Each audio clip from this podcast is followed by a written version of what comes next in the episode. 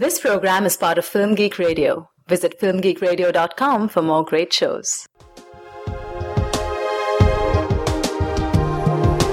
A great hand reached out of the dark and grasped mine for a moment, mightily and tenderly. I said to myself, the veil between, though very dark, is very thin.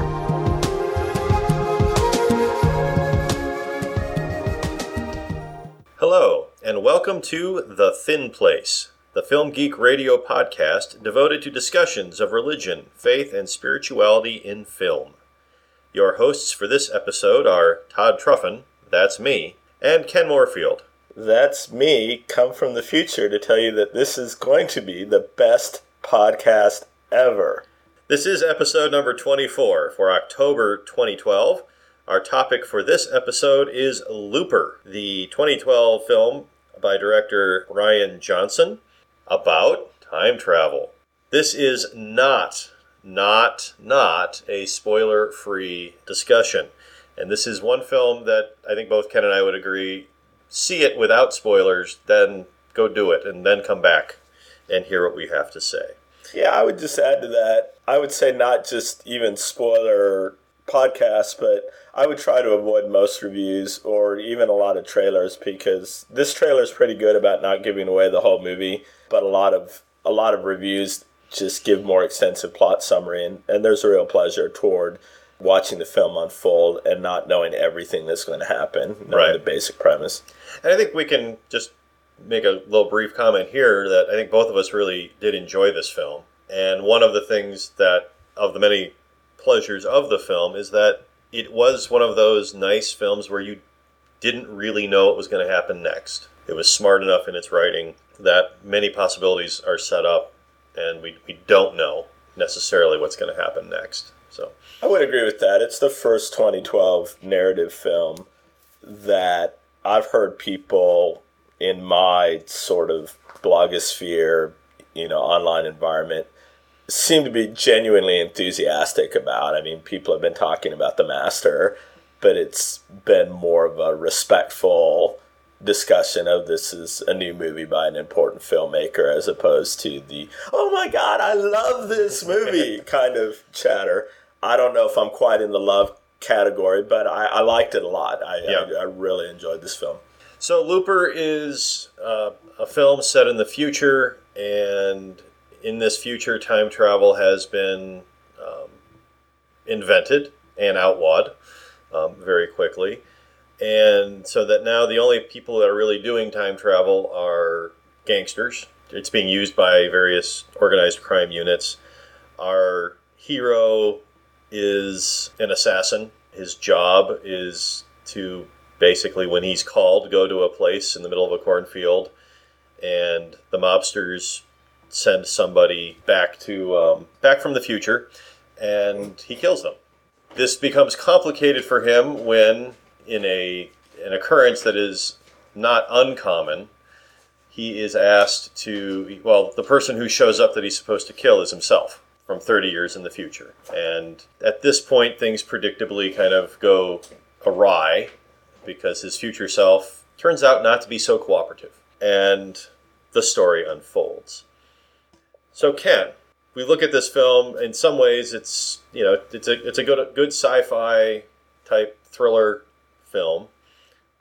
Why does the Thin Place want to look at it?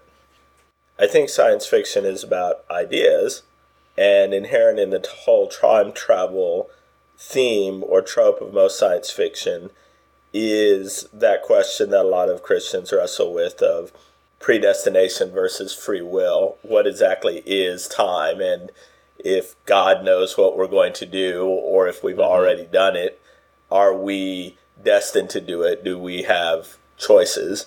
Uh, so traditionally, a lot of more thoughtful science fiction has wrestled with that by trying to define time and what it is, make metaphors that suggest that time is not linear, but using geographical metaphors. I, I've often heard the religious metaphor of time being a river that God is not outside of, so God can walk up, up and down the river. More recent science fiction in the last 20 years or so, I think, toys with the idea of time not being immutable, that perhaps we can change multiple variations Mhm. of worlds or universes. For me, for a, from a, a thin place perspective, though, the, the thing that really first grabbed my attention is uh, a more basic human question of individual character and whether or not it can change. The thing that elevates Looper is that it's not really about plot. Right. The the plot is a setup to really examine choices, and those are the best movies for me. Particularly, one of the ways that the Bruce Willis character, the old Joe, tries to change the future is using that Terminator conceit of I'm going to find someone in the past and kill him so that he can't grow up and do something. And in this case, the person he's trying to kill is a child. And that creates a whole level of mixed feelings. You've got that standard trope of would you kill Hitler or would you kill hmm. someone else? Well, of course I would, because that would end human suffering. Geared with, I think, that very primal, very real, and authentic, true moral revulsion of well there has to be something wrong with killing a killing a child you know Yeah. that that just there can't be a universe in which that is a moral thing to do regardless of what he or she is going to grow Well- up and do And, and one of the things the film does, I think, to nicely complicate this question is that you know the kind of in Terminator, the going back to kill a young version of something, everybody knew exactly who to kill. In this film, the old Joe doesn't know. He's got he's narrowed it down. There are three possibilities. well that was true in terminator 2 there were three sarah connors Oh. in, in the phone Yeah, book that's right. That's right.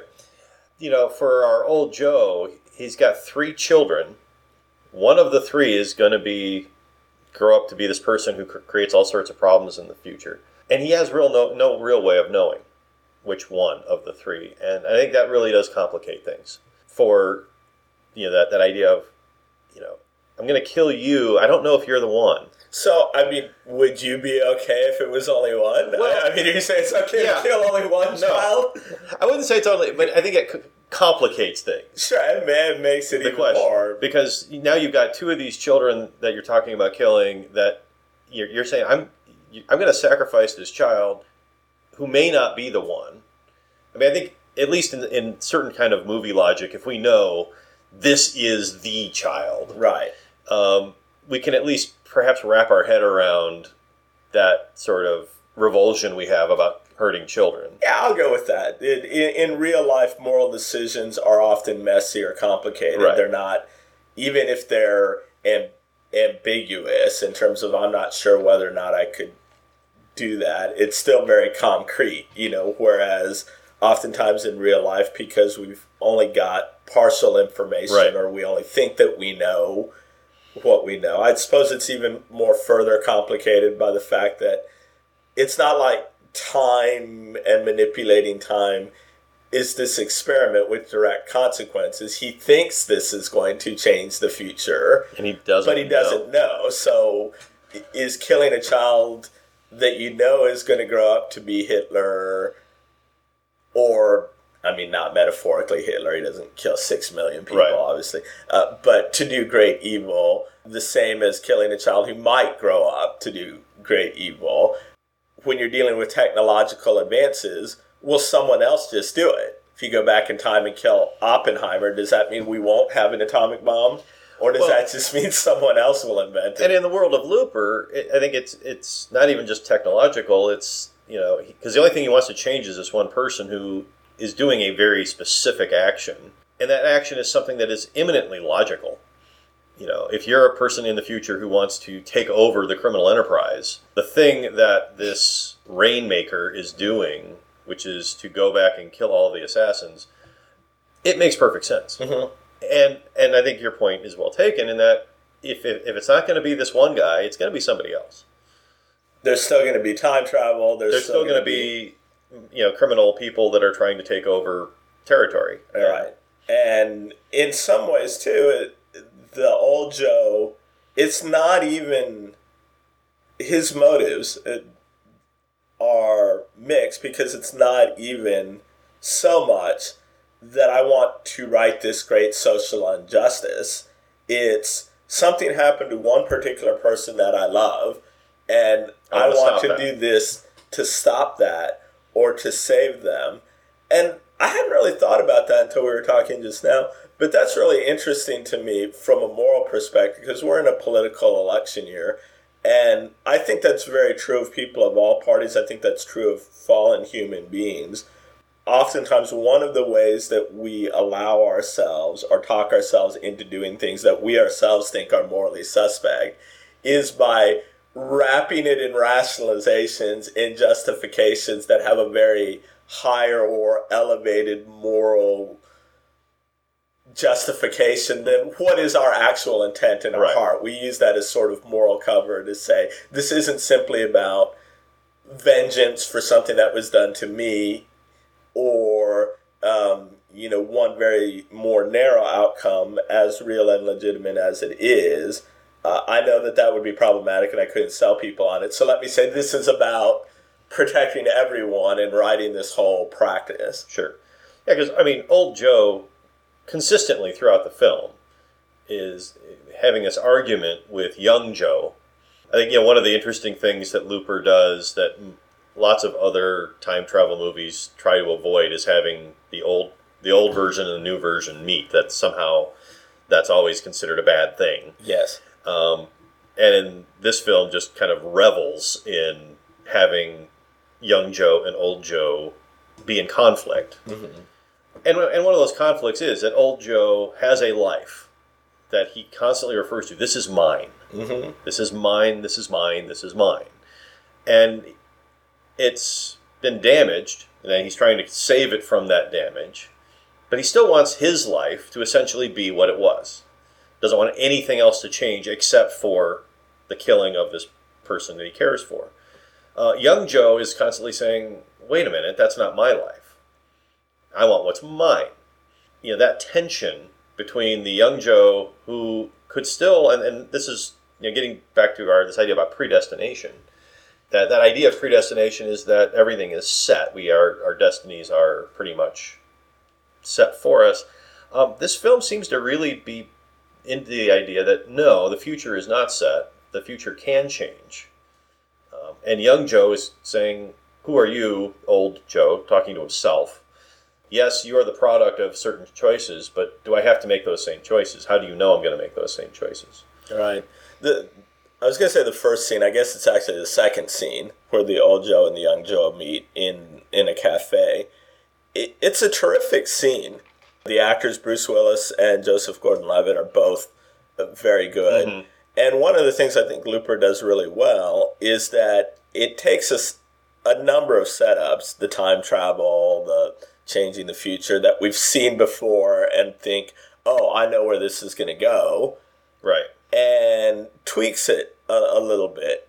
And one of the ways that I really liked that interaction between the old and the young is that when they first have this scene in the cafe, it's very traditional in the sense of the old Joe is trying to give advice to the young Joe, and it's very metaphoric for a parent child. Or Right. oh, if I could only go back and tell my younger son, if I only knew then what I know now, here's what I would tell myself. And you get that very universally recognizable human frustration of they won't listen. I really do know best. I don't just think I know best. I Yeah. I, I do know best. And I'm you, and I actually live your life, and I know what's best. Right.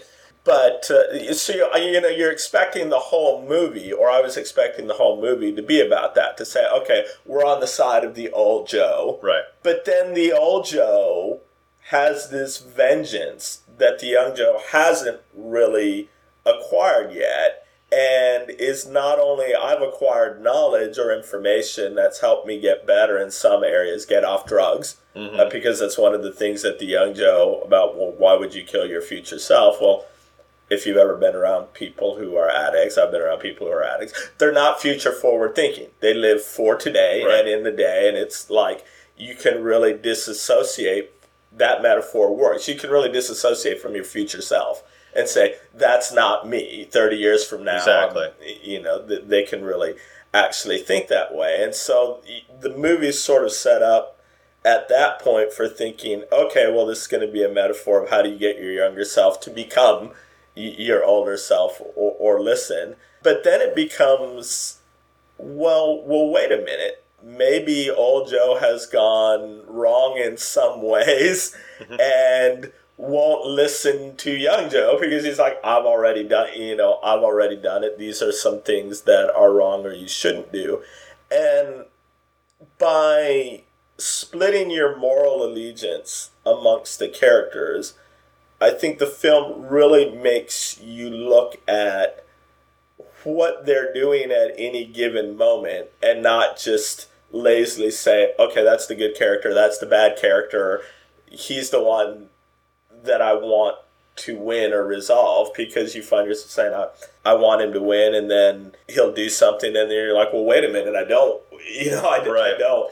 And, and and that's very rare in a lot of action movies. When we get to the climactic scene, I didn't know what was going to happen, and that's that's Yeah. pretty rare. You can usually see. I I was like, well, this could go a lot of different ways. I, I and that's exciting. It in- is. in a movie when when you don't know what's going to happen when you're waiting to see what happens next. And I didn't know what I wanted to happen. Mm. I, I was, you know, I I'm for the. I mean, I knew what I didn't want to happen Sure. but I didn't know how the film could resolve it for what I didn't want to happen would actually not result in a lot of other things that I didn't want to happen.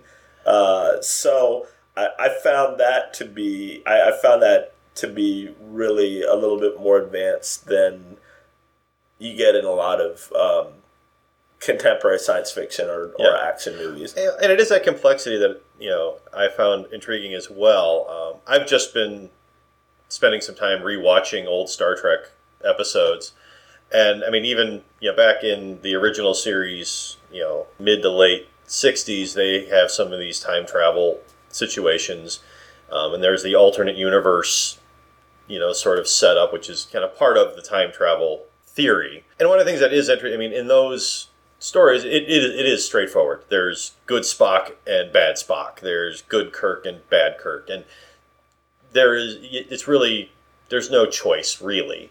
I mean, we say, oh, well, that's his good side and that's his bad side, and this film doesn't let you do that. You know, because you're, you're seeing both of these characters, young and old. We, we they're the same person, they're the same character in a sense, but they've now been split. And just when we think we really like old Joe, he goes off and kills children.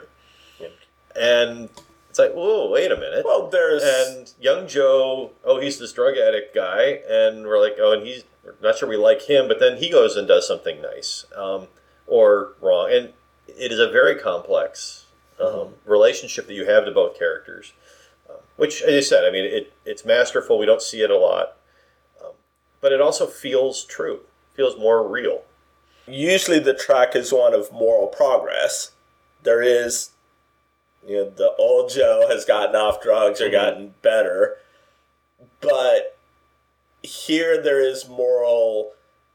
In this one area, there's moral deterioration, and, and so that I struggled with that for a little bit in in terms of like, okay, for you to be able to kill a child, and that's handled we don't actually see it. I mean, we, we see him going in, and then we hear the gunshot, and we see the aftermath where he's you know throwing up as a sign of moral revulsion, which I, I wish we could have a moratorium on uh, on that. Like, but I, where I was thinking, so I, I didn't quite understand the moral accounting where a young per the young version of me is not willing to do this, and the older version of me is willing to do this.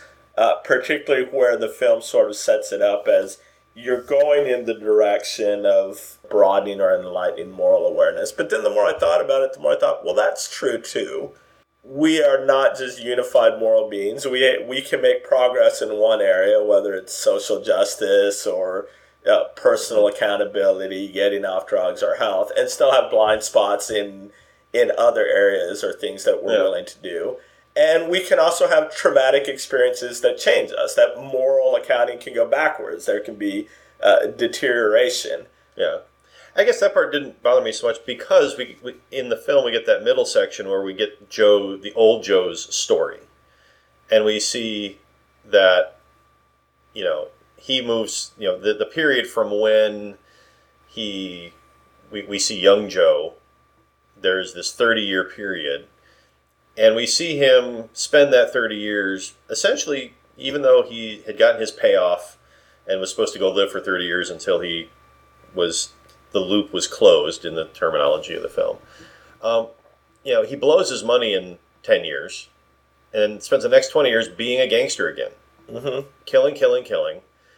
And the character is very clearly shown as killing itself is not something this character has a Yes. problem with. And now I agree, killing a child that's that's a different thing. But killing is not. And then he has his his redemptive moment. He meets this woman, she gets him off drugs. He has this new lease on life. He's very devoted to her, and then the traumatic event. She's killed. Now, you know, I think you know that's the thing that kind of pushes him over the edge. I mean, he's already a place where killing's not a problem, and it's you know it's it's less of a jump. I mean, if you go from Right, a person who's right. not going to kill to killing children, that's a huge A- leap. Absolutely, absolutely. I think And- I think you hit the nail on the head, and that I, I really like the fact that the film, the way the in which the film toys with or merges the themes of addiction with Right. the themes of violence. Because as you know, one of my pet peeves in a lot of Christian circles is how Christ, some Christians will be uh, some conservative or very fundamental Christian viewers will be uh, outraged that any sexual content or any uh, profanity, verbal profanity, language, but will swallow violence whole like that's Right. you know, uh, like that, like that doesn't affect you. And I, I do think that by the time you get to the old Joe in the movie, we very cursorily he's he's reformed. But I think one of the things that is true about addicts is that that that never goes away. A standard metaphor you'll hear in churches is you can smoke for 20 years and give it up, or you can be an alcoholic for 20 years and repent of some of the things that you did while you were drunk.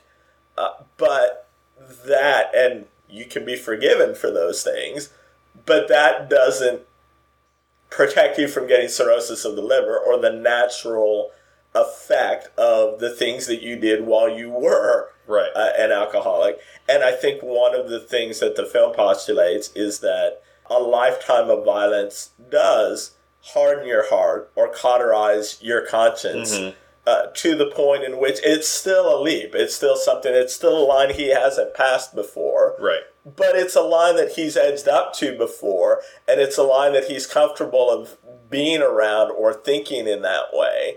And that's really problematic from a Christian perspective because uh, sometimes people respond to that by building a hedge around the law.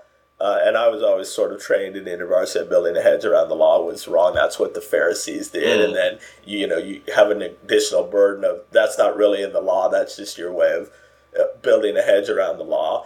But for some people who are vulnerable, if you have a particular besetting sin or a particular trigger, building a hedge around the law is a good thing. If you're an alcoholic, you don't always necessarily, you know, ideally you want to be in a place where you have to master yourself so that if you find yourself in a situation, you're not at the mercy of your circumstances, but you don't want to put God to the test. And, Right. and, uh, and in fact, old Joe makes a specific choice in the future to put. It's not just I find myself in the presence of this kid and am I going to kill him or not? He hunts him down. He, he, he- and I am going to go back in time. I I escape the the mafiosos and I look at the time machine and then it's no longer a matter of protecting myself or I've been thrown into this environment. It's hey, I'm going to go back and do this. Yeah.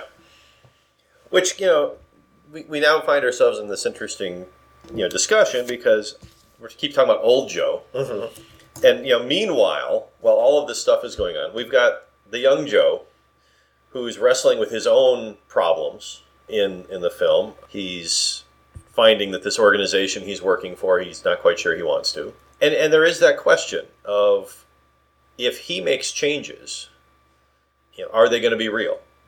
Yeah, and and I think one of the interesting things the film wrestles with. I mean, we're kind of used to in time travel stories where okay, something in in the past will affect the future you. I mean, you know, Back to the Future. Marty is sitting there playing the guitar at the dance. Yeah. And That seems to have been the first major yeah, one. and, and his parents are they're kind of edging towards not meeting, and he starts to fade away, and he's ah. So that effect. Um, this film takes that idea of changes to the young person affecting the, the old person to some you know pretty logical extremes. Right, you know, carving messages in your body that creates scars that the old person then can read, and that. But the thing that fascinated me was then thinking about the memories, the, the character of a person, and they play with it somewhat in the sense that the things that young Joe sees that are new somehow, you know, moments later become part of old Joe's memory. And so it's one of the ways that they that old Joe learns things that are part of the new thing. Um, but there is also that thing, even his good memories start fading. And there is that question, you know, and again, this gets back to the predestination idea can we change the future? And I think this film is totally on the side of yes, the future is not set. right. The future is changeable, is mutable, and things can change. You know, the, the future is not predestined, I guess, in other words.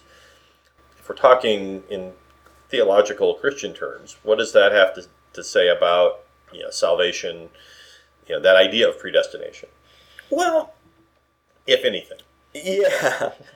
For me, the most difficult or horrific aspect of the time travel notion is not so much changing the future, but the realization that any change of the future, in a sense, wipes certain people out of existence, right? If I mm-hmm. if I kill this person, then he's not going to get married, he's not going to have kids. Well, what happens to that kid? Does that kid has that kid existed once, and is that a form of?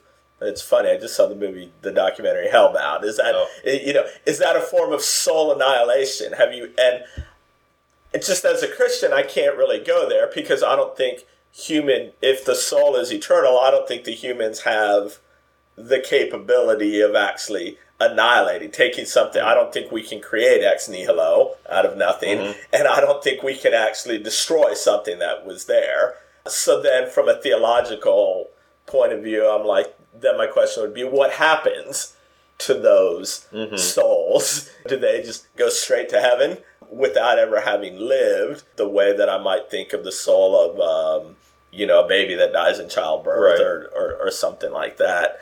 I think that's more problematic if you're not a Christian, if you're atheist or an agnostic, because then you're just postulating that someone never existed and you don't have a problem with that.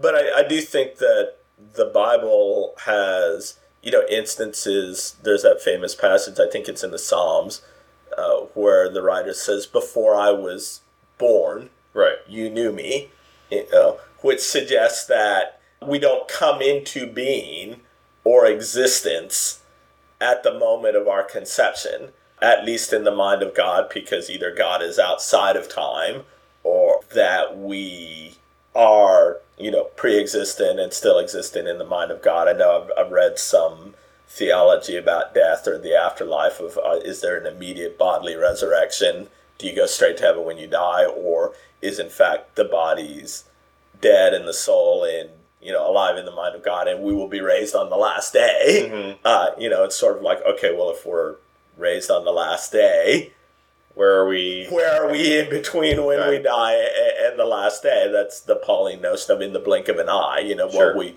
it'll be a million years, but it, it won't feel like anything because we won't have consciousness. I, I tend to, and this may just be a personal preference rather than a theological argument. Uh, say once I start thinking about like it's possible for the soul exist to exist in the mind of God apart from the body, then it's not a big stretch for me to say there can be alternate, you know, alternate histories uh, or alternative views in which I was never actually born in this linear one world. uh, but I still exist. That doesn't mean that, that I don't exist. Now, the, this is a really abstract theological conversation. My question on that then is if that's so, does that make what we do in this life more meaningful or less meaningful? Like, is it is the anti opt because then the only real difference is the kind of world that we create and the choices that we make, and it's okay to do that to retro engineer mm-hmm. a better world? Or does that just lower the ante and say it doesn't really matter what we do because in the end we're all going to heaven anyway, and Right. so why do we need to change the world to make it a better world so that this person lives and this person dies? I, I would also say on on just from a theological issue, uh, the whole question of time travel and the morality of time travel we haven't even talked about, which is to say to go back in time to fix who lives and who dies. Well, that's taking on the role of God for your, Right. for yourself and saying who are we to make the dec- decisions for? Eh, right to say I know based on my own finite experience what ought to be right. instead of what is, and that's probably why I think science fiction movies aside, and I think it's fun to talk about it. I think about it in science fiction movies. I, I, I can't imagine that there's ever would be time travel because I don't see how that would fit in the moral Mm. universe that God has created. I mean, I, I, that may be the met- one metaphorical meaning of the flaming sword mm. in front of the Garden of Eden, which is to say, you can't do this because when you became fallen, sinful creatures, you forfeited the ability or the right to be able to handle this without death. Right. well, and to, to bring this back to the ground into our Yeah. film, in some ways, I think that what you're talking about, the film wrestles with a bit Mhm. because we you know we get to this climactic scene where you know we've got several characters having to make some choices, and you know, and one of these choices, okay, if I kill this one child, you know, everything's going to be better. You know, old that's what old Joe's wrestling with. Young Joe thinks, oh, if I shoot this guy or this person, that'll be the, the way to fix it. But then he starts, you know, he has the moment of clarity where he looks, kind of follows things through in the future and says, oh, wait a minute. If this child grows up without a father, that's going to be the thing that triggers him into being this evil monster. Right. So rather than allow old Joe to do whatever he's going to do, I'll kill myself. And I'll take me out of the equation. And then that will mean that this child will grow up with a mother who will guide him and you know do all these things. And in our you know kind of pre-show notes, we were saying one of the things that this film really wrestles with or asks the question is how do we make the world better? Do we change the world? Mm-hmm. Do we change external things outside of ourselves and thereby make the world better? Which I think in a lot of time travel films, that's kind of the idea. We go back, we you know we stop this assassination or we commit this assassination, um, and that changes things. But what about changing ourselves? The, the idea that perhaps the thing that needs to be fixed is me and you know that that question comes into a very real physical answer Well, a very real physical decision. decision decision Um, One of the things that I think is um, masterful about the script and the best thing about, about the movie for me, it is the ending, as I was thinking about it while you were talking, because Joe makes an answer for what he thinks. Uh, but the ending is, I think you used the word subtle or, or understated in we know what Joe thinks is going to happen. Mhm. We don't know that that's going to happen or not.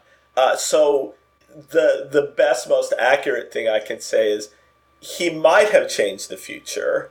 He could have changed the future, but he's given the future a, a chance, and I Yeah. think that's very interesting to me because most of the time travel films will usually either have that godlike power or we'll have this very you know, going back to 1001 or the medieval, thinking of the Pardoner's Tale and Chaucer, which is not really a time travel movie, but we'll have that. You can't change fate. Whatever you do to try to change fate mm-hmm. actually ends up being the thing that triggers fate. And he has that realization. And so I think if the movie had gone that route of like, okay, I do this thing and to change it, and that ends up being the thing that creates it. Well, that's a nice little neat plot loop. Right. Uh, but that ends up being a very deterministic worldview, which is to sort of say your fate is your fate, and and you're ending up trying to change it. Young Joe says at a key point, I saw where this was going. I saw what fate is,